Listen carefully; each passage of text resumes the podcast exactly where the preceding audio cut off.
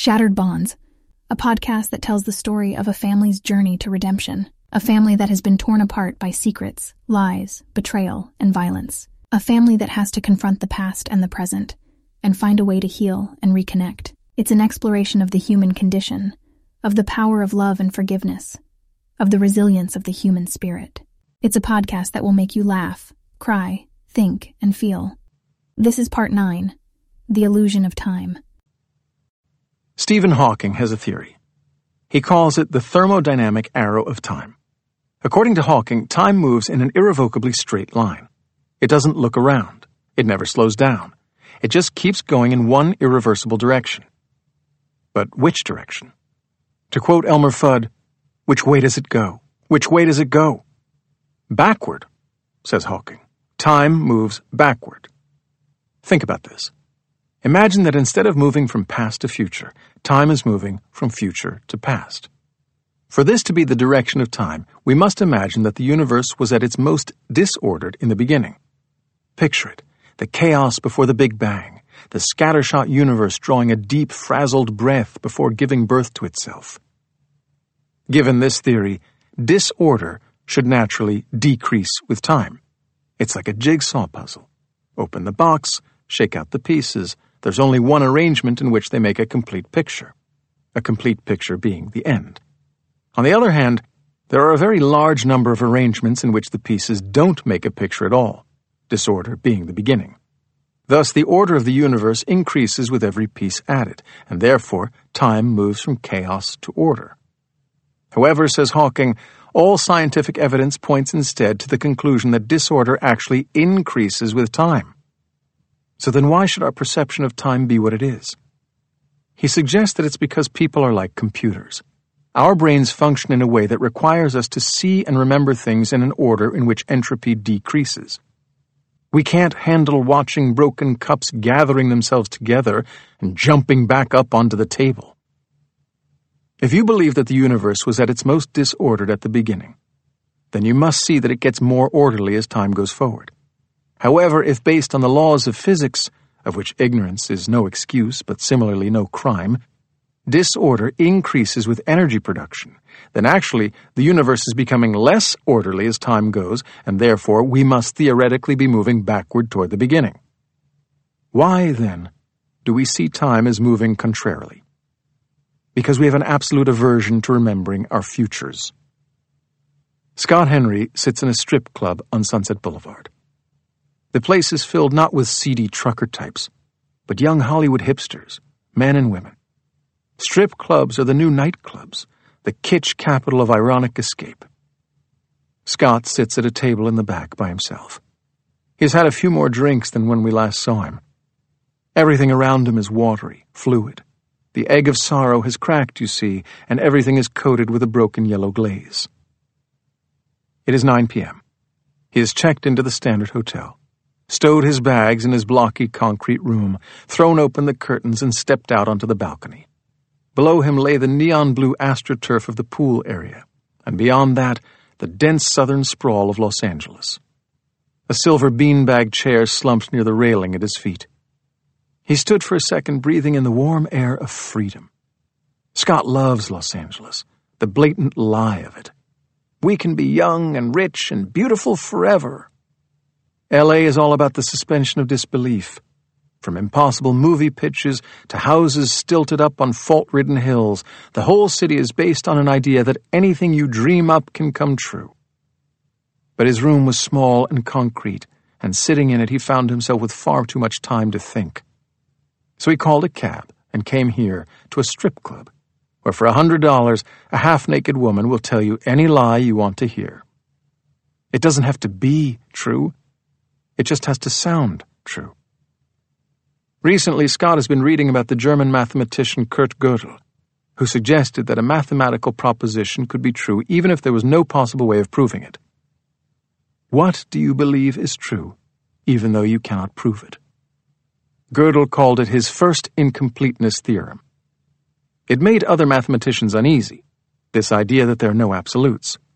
What is math, after all, if not a kind of rigidly structured religion, a promise of order and rationality in an otherwise crazy universe. In 1940, Gödel left Germany and emigrated to America. He found himself at Princeton University, teaching alongside Albert Einstein. Einstein, of course, had coined the theory of relativity, which stated simply that there is no such thing as absolute time. He suggested that whether an observer deems two events to be happening at the same time depends on his state of motion. In other words, there is no universal now. The flow of time depends on motion and gravity. The division of events into past and future is relative. Gödel used to walk home with Einstein every day after school. Picture two old grandfathers strolling down tree lined streets dressed in fraying tweed. He said, Your theory of relativity is interesting, but personally I don't believe that time exists at all. Einstein was intrigued. Tell me more, he said. So Gödel showed him an epic equation, pages and pages of letters and numbers. He painted a picture of a universe that was not expanding, but rotating. An observer of this universe would see all the galaxies slowly spinning around him. This spinning, the equation showed, mixed up space and time, made them interchangeable. By completing a sufficiently long round trip in a rocket ship, a resident of Gödel's universe could travel back to any point in his own past. The equation it took to prove this would look like a wall of gibberish to you and me, but Gödel saw it as a code, a code that proved once and for all that time itself does not exist a past that can be revisited, has not really passed. Time, like God, is either everywhere or nowhere. If it disappears in one possible universe, it is undermined in every possible universe, including our own. This is the beauty of theoretical physics. Past a certain point, science becomes a question of faith. It is a question of creating equations that prove your theory, while at the same time understanding that such proof can only ever be theoretical. Now, in what you call the present, Scott sits in Hollywood, California, and the strippers who wander the floor with their boxy little purses are buxom, oversized. They are impossible blondes and bottle redheads, part time porn stars. Before Kate, it never would have occurred to him to come to a strip club, but tonight it was all he could think about. He is like a criminal returning to the scene of the crime.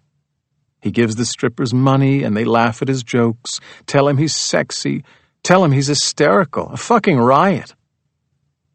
He sits in the dark funk of the club, enjoying his anonymity, enjoying the fact that none of these people are related to him.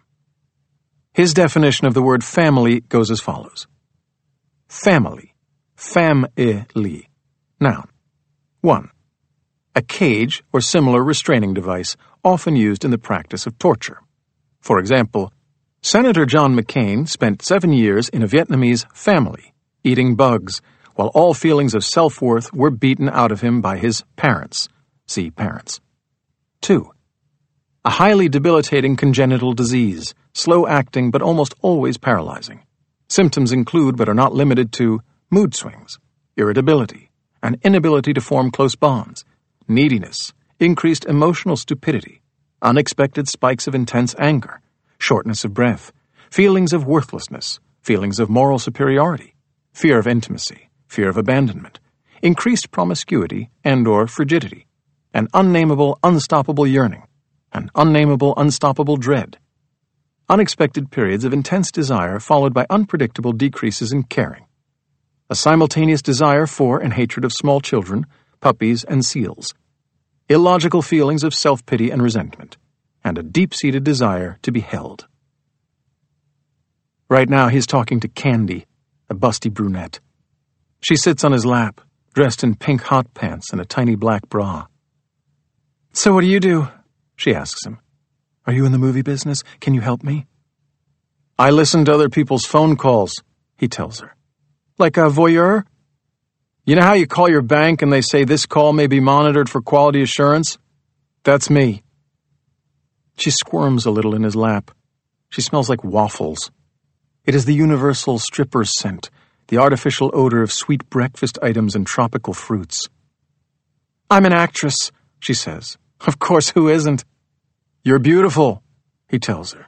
You're sweet. I like you. But who isn't beautiful in this town? He has his hand on her hip and the warmth of it, The strength of the bone, the soft, yielding flesh, makes him want to cry. She's right, of course. Beauty is the currency of this place. It's like living in a golden city. You feel rich, and yet how much can gold really be worth when your sidewalk is made of the stuff, your toilet? Do you want to dance? Candy asks him in a sultry baby doll voice. Yes, please, he says. She stands, takes off her top. Her breasts are impossibly round. She starts to move to the music, brushing against him, her hands on the arms of his chair. Her hair falls in his face. He is a warm, sunny field on a hot summer day. He is a Long Island beach in August, waves lapping gently at the shore. She moves her face beside his. He feels the electric charge of her skin. She kisses his cheek. It feels so real, like love. The hum of her breath on his face is intimate, the way her hands move against his chest, she presses her tits against his face, and for a moment he is lost in the deep well of her chest, breathing her in, her warmth, the real human smell of her, his mouth an inch from her heart. It occurs to him that the space between a stripper's breasts is probably the most germ ridden inch on the face of the earth. Then she turns and sits on his lap, grinding herself against him, undulating her hips. He gets hard from the friction, the sight of the smooth plane of her back, the tattoo above her ass, a crucifix, the way her thighs are pressing down against his legs. He has lost his faith in people. Nobody is who they say. Nobody tells the truth. He hears it on the phone every day, the way people act on hold. Honest. Human. And the artifice that comes over them when the operator comes on the line. Fake. Plastic. Nobody says anything real. Nobody wants to be vulnerable. He is so tired of being disappointed, so tired of wishing for things that don't happen. What's the point of living if you're afraid to hope? He is exhausted by his own emotions, his own needs. Nothing lasts. Women leave, fathers die. And how do you plan a life when you can't count on anything? It's like living in a city where every day the landscape changes, each morning you wake to find yourself in a strange house on a strange street in a strange town. Every night the streets shift while you sleep, avenues turning to alleys, rivers turning to mountains. How can they expect you to keep a job when the office keeps moving, when your home isn't where you left it? Not to mention that every day the people you see are different. They act like they know you, sure, but it is just an act. Familiar faces, but inside, who knows? This is it, he thinks the bottom, the lowest point. He has no idea how far he still has to fall. He thinks, we spend so much time looking for love, but none of it matters. The truth is, we're all alone. He's embarrassed by these thoughts, the cliched pathos they represent, and yet they're not thoughts. They're nodules in his chest, brittle calcium deposits forming on the inside of his rib cage. They are tumors, changing the architecture of his body. The stripper turns and places her left breast against his lips. The nipple is hard, fat. It is a sexual gesture, but also strangely maternal. She touches his hair. The beat of the music is in his chest, the tribal rhythm of drum and bass. He wants to throw his arms around this woman, to take her to his hotel and lose himself in the lie of her. He's sure if he offered her enough money, she would go. He thinks of it, going to the ATM, emptying his account for her. Right now, it feels so important to make a connection, to feel the truth of another body pressed against his. Is that so wrong? He's always thought men who go to strip clubs to be deviants, pathetic, and yet there's something honest about getting what you want. Something safe about reducing the interactions of men and women to a question of money. Here, he doesn't have to wonder if Candy likes him or not. Here, it is understood. Money buys you time. It buys you a conversation, a touch. It buys you a blowjob in a private booth. As long as you have money at a strip club, there is love for you, redemption. The song shifts. Candy stands, refastens her top. He hands her two twenties. Thanks, lover, she says. His cell phone vibrates in his pocket. He takes it out, looks at the caller ID. It's his brother. He checks the time. 11:30. Hello? he says, plunging his left index finger into his ear, straining to hear. It's me, his brother says. We've got a problem. What? A problem. We've got a problem. Scott looks up at Candy, but she's already looking around the room searching for her next customer. What's going on? he says. The hotel just called me, says David. They're throwing her out. What do you mean? She's 63. Who throws a 63 year old woman out of a hotel? They caught her smoking with her oxygen machine. She could have blown up the hotel, the fucking Hotel Bel Air. Scott closes his eyes. Smoking with her oxygen machine. There are cleaner ways to kill yourself, he thinks. But this one has a certain inventive charm. He starts laughing, and for a minute can't stop. Fucking perfect, he thinks. Death by explosion. Of course, you take a lot of other people with you, too. But then that's always been his mother's approach. If I'm cold, everybody's cold. If I'm dying in a fire, everybody's dying in a fire. She's in the lobby with her stuff, says David. Apparently, some security goon is looming over her, making sure she behaves. So go get her, Scott says. What do you want from me? I can't, says David. Tracy's sick. Something she ate at lunch, she thinks. She's throwing up. Can you hear? Scott opens his eyes. A stripper with an impossibly flat stomach stops in front of him, slips her hand into her G string, and gives him a look that would melt a glacier. Behind her, there's a black woman on stage with an ass like a pair of hams. Through the cell phone, Scott's precision hearing can identify exactly what Tracy ate for lunch today from the way she's heaving a niçoise salad and two glasses of Chardonnay. I'm busy, he says. Doing what? His brother wants to know. Scott pauses. The black woman jumps up, grabs the pole, and slides down with her legs jutting out at a 45 degree angle. It would take too long to explain, he says. His brother makes an exasperated sound. This is how it always is with them the tug of war. You go. No, you go. They might as well play rock, paper, scissors for who gets to take care of their mother. She's sitting in the lobby, David says. It's past her bedtime. Let her rot. Yeah, says David. Clearly, that's not an option. Scott stands, grabs his jacket. He is furious, volcanic. What's the address? Just grab a cab. They'll know the Hotel Bel Air. I called and they can take her at the Standard.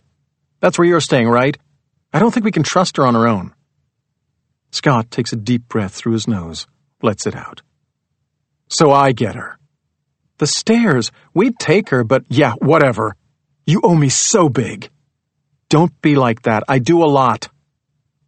Scott can hear the anger in his brother's voice. Don't push me. I know I'm pussying out, but don't call me on it. Scott wants to reach through the phone line and strangle him, wants to take a cab to his brother's house and climb into bed with the kids. If you're going to act like my daddy, he thinks, I should at least be able to act like your child.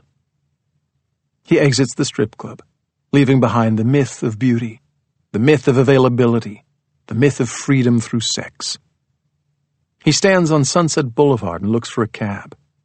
Muscle cars troll slowly down the four lane blacktop. One of the bouncers approaches him. You need a cab? Scott nods. This guy is six foot four, with shoulders like a highway overpass. What about a limo?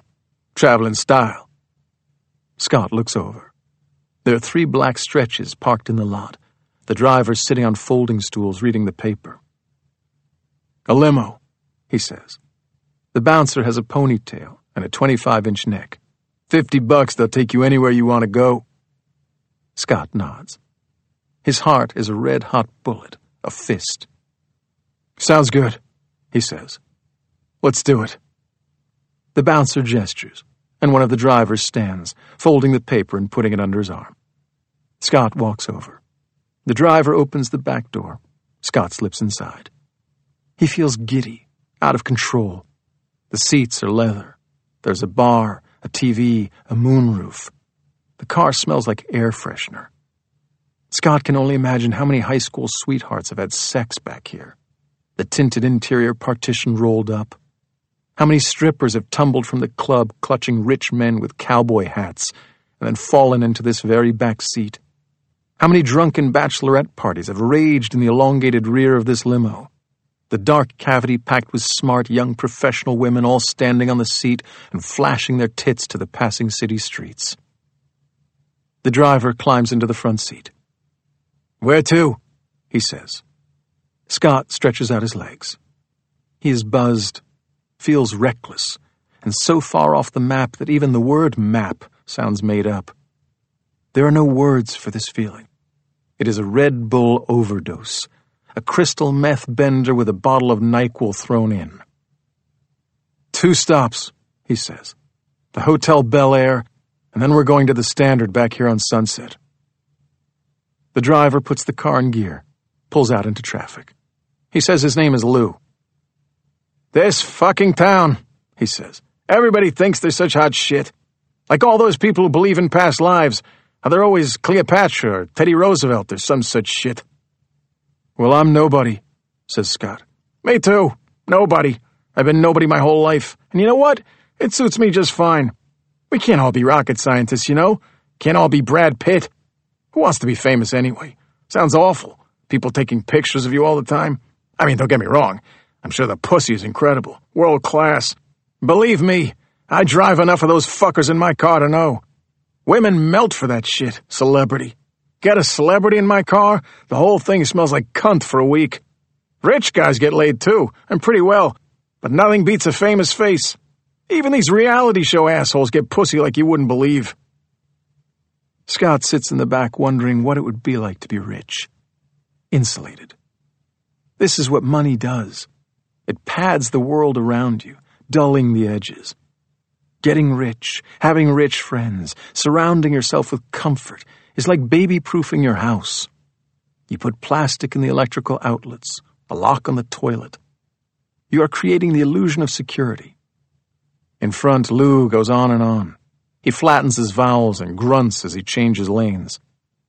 The limo moves down the strip, past the House of Blues, the Viper Room, Sunset Boulevard changing from commercial real estate to residential, the street widening. The shops become estates. The median turns green, leafy. Scott dozes for a minute, exhausted. He dreams of faraway beaches, of single family houses, dinner on the table at six, apple pie on the windowsill. Hey, buddy, says Lou. We're here. Scott wakes, disoriented. They're in the secluded parking lot of the Hotel Bel Air. A footbridge leads across a stream to the entrance of the building. A valet steps up, opens the door. Scott steps out. Good evening, sir. Checking in? No, I'm here to pick someone up, he says. My mother. Very good, sir. Just go to the lobby. Someone will help you there. Scott nods, turns to the driver. I'll be right back. He crosses the footbridge. There's a pond below, swans floating under soft outdoor lights. The grounds must cover several acres, with footpaths leading off into the woods. The hotel itself is pink, sprawling, ornate. Scott walks into the lobby. A bellman approaches. Can I help you, sir? Scott looks around. His mother is sitting in a puffy chair, luggage at her feet, looking sleepy, disoriented. Never mind, he says. I see her. He walks over. A hotel manager in a designer suit moves to intercept him. Hey, Mom, says Scott. How's your night going? Because I gotta tell you, I'm having a blast. She blinks up at him, trying to place the face. She looks spooked, like a baby squirrel, eyes wide. The manager joins them. Are you here for Mrs. Henry? He asks politely.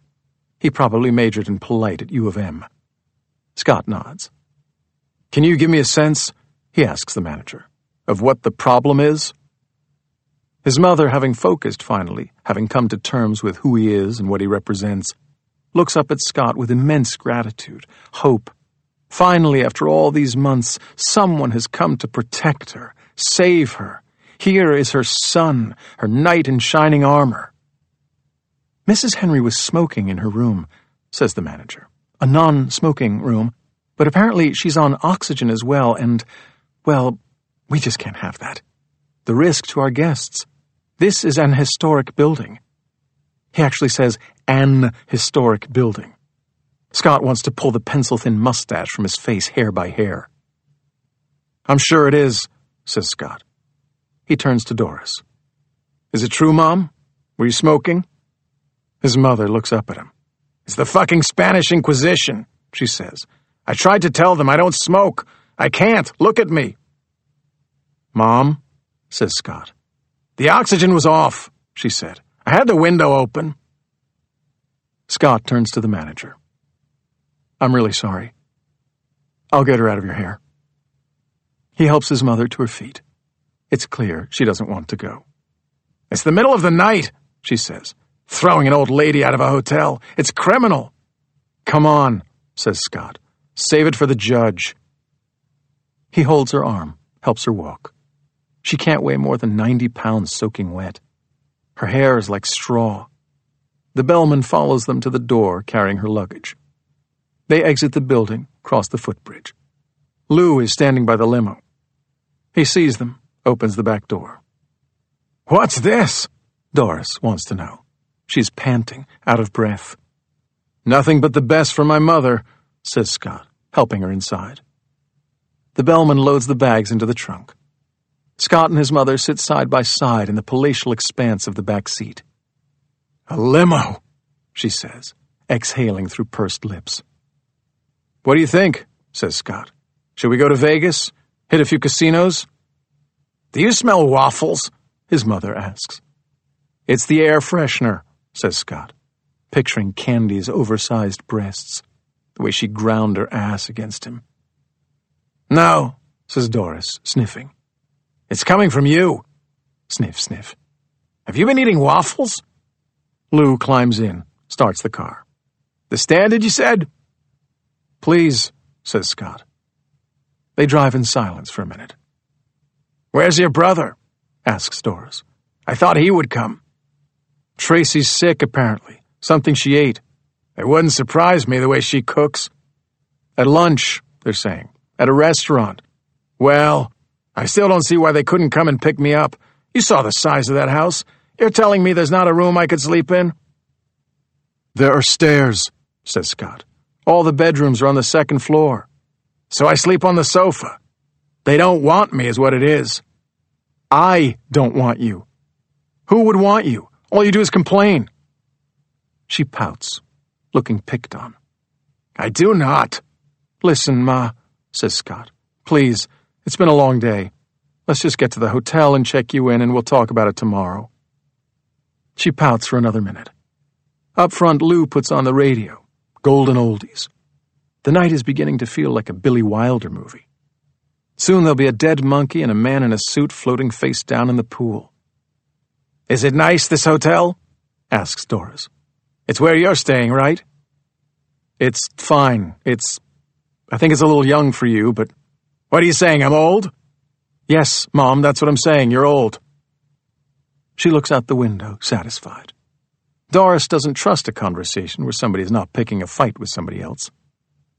Your father and I came to L.A. sometimes when he had business, she says. We always stayed at the Beverly Hills Hotel.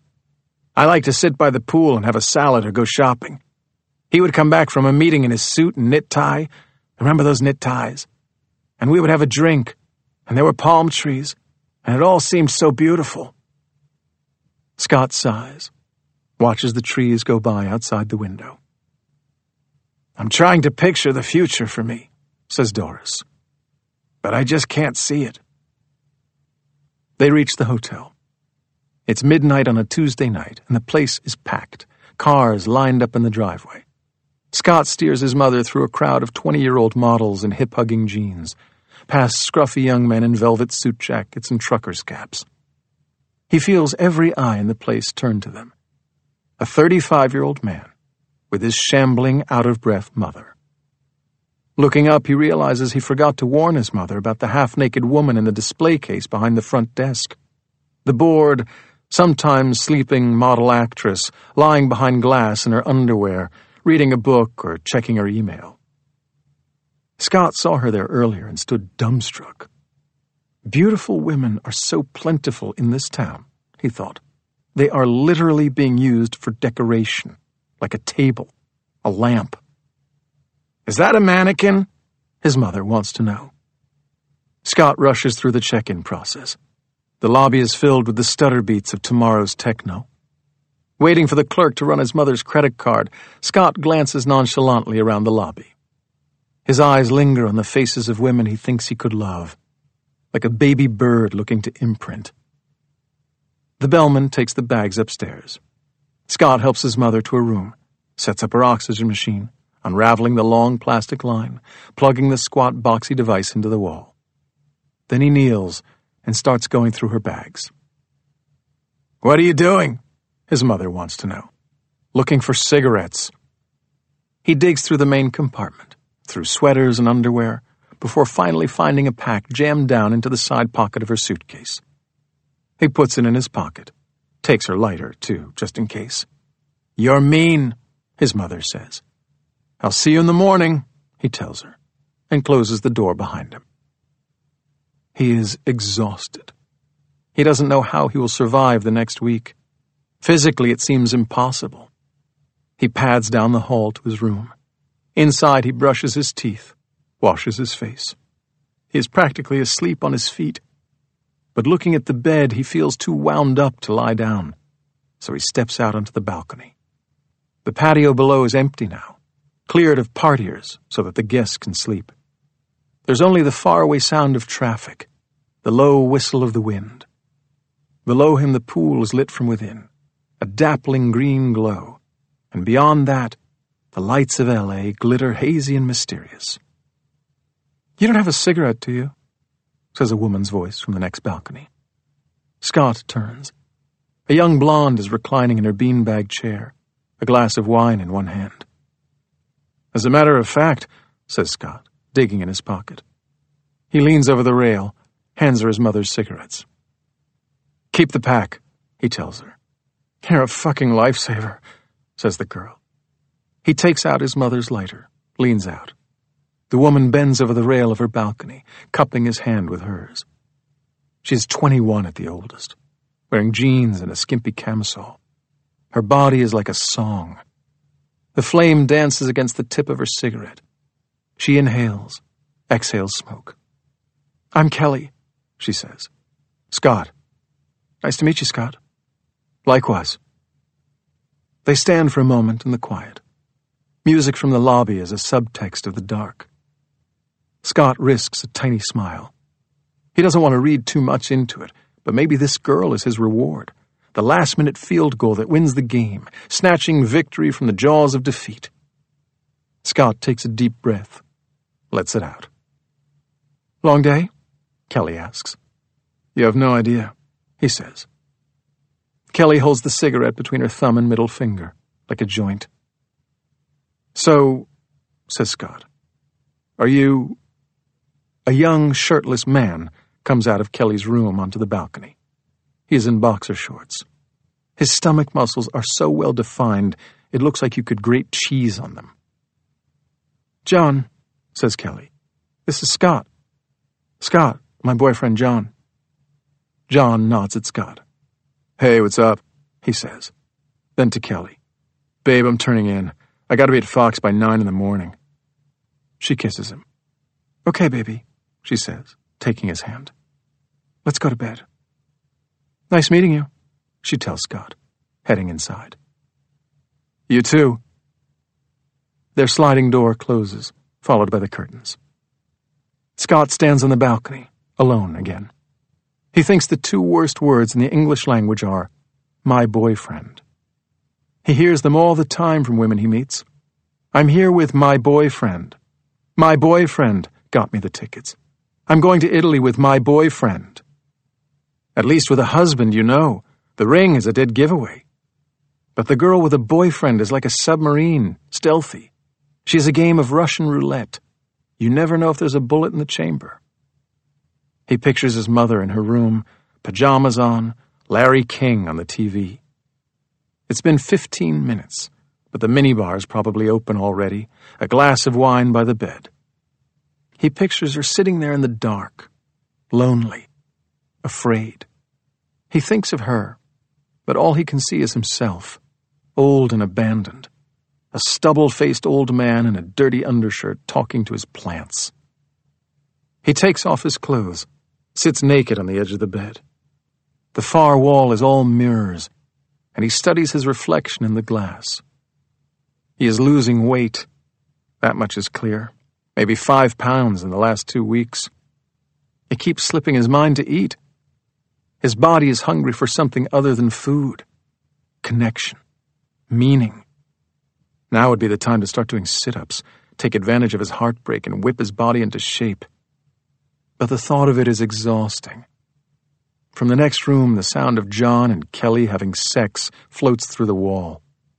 It is subtle at first a low hum of excited breathing, a vague physical shifting.